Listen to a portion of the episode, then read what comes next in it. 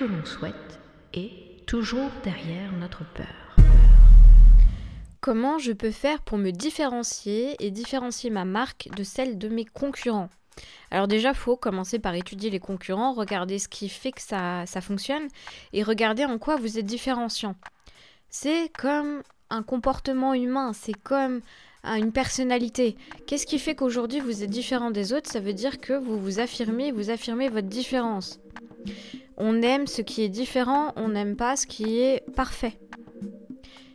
Comme dans une personnalité, ce qui est parfait ne nous intéresse pas. Regardez quand une vidéo tourne et que vous vous en désintéressez parce que la vidéo est totalement parfaite au niveau du son, au niveau de l'élocution, au niveau des images.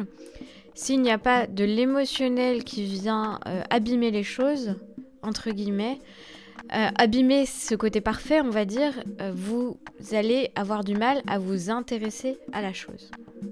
Donc, pour se différencier, il faut être imparfait et surtout répondre à un besoin bien spécifique. Donc, répondre à un besoin et euh, s'exprimer et communiquer avec émotion. Donc, regardez votre, euh, votre communauté, regardez vos clients, regardez votre avatar client, regardez vos prospects, vous en faites une sorte de portrait robot. Vous regardez ce qui peut susciter l'émotion chez eux. À ce moment-là, pour vous différencier et pour parler et discuter avec votre gamme, il faut en effet trouver un besoin qui n'a pas été résolu par une société, par une marque. Répondre à ce besoin-là, parce que vous avez ciblé un besoin, une souffrance. Regardez comment votre avatar client a l'habitude de communiquer et a l'habitude de, euh, passer à l'action. Euh, quand on veut les faire passer à l'action, comment faut-il leur parler? Euh, quelle émotion il faut susciter chez eux pour pousser à l'achat et pour répondre à leurs besoins et qu'ils soient contents d'acheter chez vous? Donc, pour se différencier, je résume. Je choisis un besoin qui n'a pas été solutionné par les autres. J'étudie mes concurrents pour regarder aussi quelque part comment ils ont communiqué et comment ils ont réussi. Je prends le meilleur. J'étudie à ce moment-là mon avatar client et je regarde comment susciter de l'émotion chez eux et pousser l'achat. Je continue de qualifier ma marque en faisant en sorte que ma marque soit comme une personnalité unique. Si elle est unique, elle est forcément différenciante. Je regarde mon avatar client et je l'affine pour avoir un client unique également. Très niché, très particulier. Il faut regarder comment il veut euh, évoluer dans sa vie, comment il veut qu'on réponde à son besoin.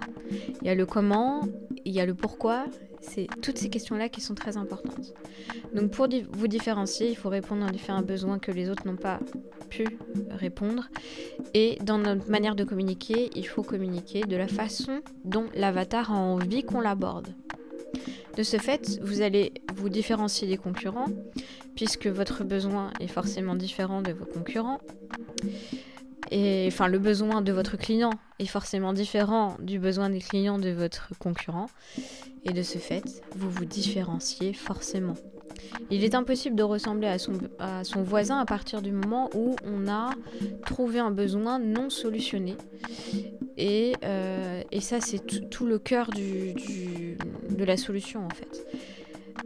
Après, on peut copier les concurrents pour leur manière de susciter les émotions et on n'est pas obligé de choisir un produit euh, similaire au nôtre pour essayer de, de copier nos concurrents. En fait, je pense qu'il faut vraiment regarder comment fonctionne le comportement humain, comment les gens veulent être abordés par rapport à l'avatar client que vous avez défini. Et à ce moment-là, il ne reste plus qu'à communiquer sur un produit qui solutionne un problème qui n'a pas encore été solutionné d'après vous?